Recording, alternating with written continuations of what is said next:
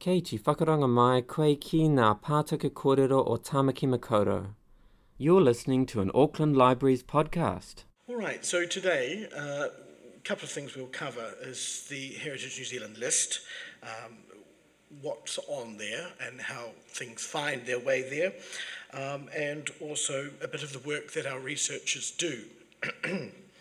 um, our researchers, Alexandra and Martin, uh, they are known as assessment, uh, heritage assessment advisors and research places for our list, um, for upgrades, uh, reviews, and other technical changes that we conduct through the business year. They also provide expert advice internally, um, also to senior management and the board and Heritage New Zealand's uh, Māori Heritage Council.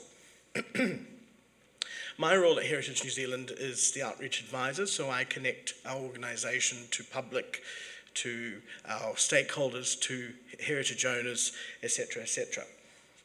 So the list, most of you will know the list, formerly known before in our previous iteration, it was known as the Register, identifies New Zealand's significant heritage places and cultural sites. It informs owners, government, government organisations, agencies and local authorities um, about our significant heritage places. Um, it's a source of information as well. Uh, historic areas, Wahi Tapu, Wahi Tupuna, um, and also archaeological sites for the purposes of the RMA. Um, there are about six and a half thousand odd entries, category one and category two, on our list across the country, not including archaeological, recorded archaeological sites.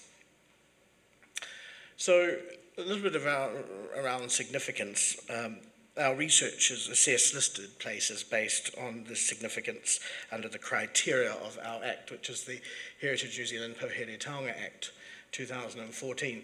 And just as I read the Act out, I was reminded yesterday when someone said, Oh, you changed your name. Um, so in 2014, uh, new legislation was put before Parliament which changed, uh, upgraded the Act, if you like, and also changed our name from the then Historic Places Trust.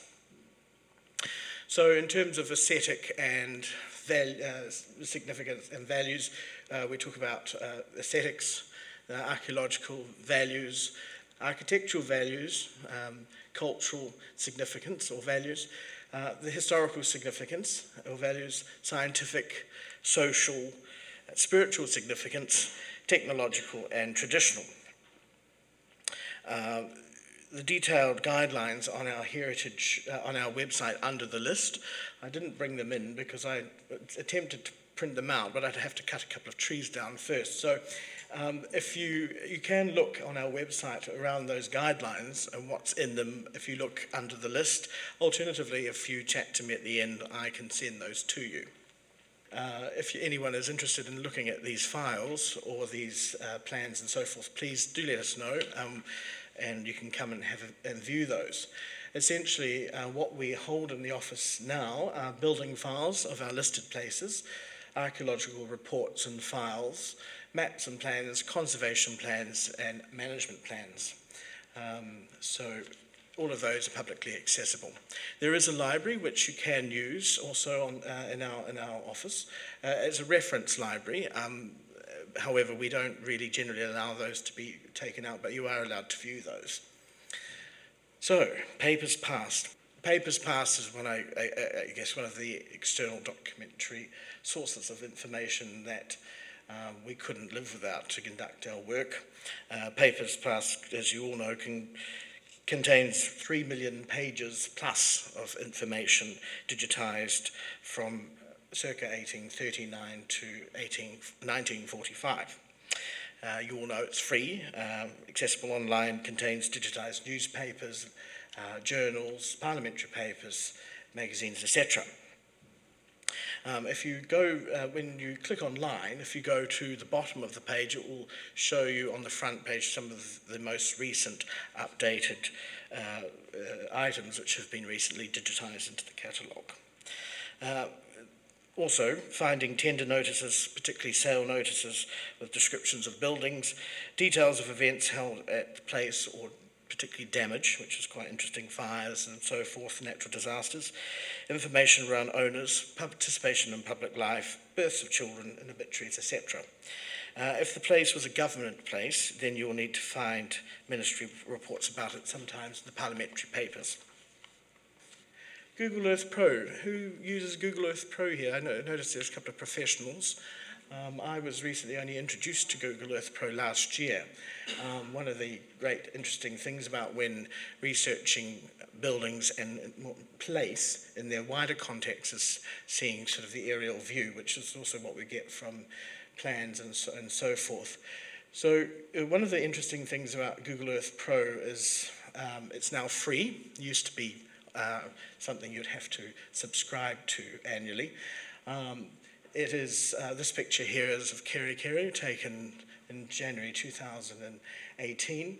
Uh, one of the very interesting things that I learned about recently from one of our researchers is they were, they were able to, when changing the dates of the viewer, tell exactly on what day a building was demolished. That is probably one of the um, snazziest bits of things I've learned recently around Google Earth Pro. It also when looking over time, of course, it's only in the last sort of 20, less than 20 years we're, we're looking at. Um, when researching a place, you are able to look at it and review it in its full context and looking what's around it, etc. Uh, the images are, of course, more recent. So, since 2002, um, some places have been uh, more available, uh, such as through RetroLens and so forth. Um, and so we've found this one of the most useful things when talking with um, researchers and the public historical societies, owners, and so forth, when researching their own places, some of the most uh, helpful tools. And of course, some of the external organisations that we use, there are a lot more. It's not just limited to these organisations um, who are a repository for information. Um, there's the NZAA, the New Zealand Archaeological Association, uh, which is um, the organisation charged with uh, promotion and conservation of modern heritage. Of course, the NZIA, the New Zealand Institute of Architects, uh, New Zealand, and of course, archives. Uh, they're not just the organisations that we refer to when conducting research and analysis and assessment, but they're just some of our more regular organisations that we connect with. So thank you very much.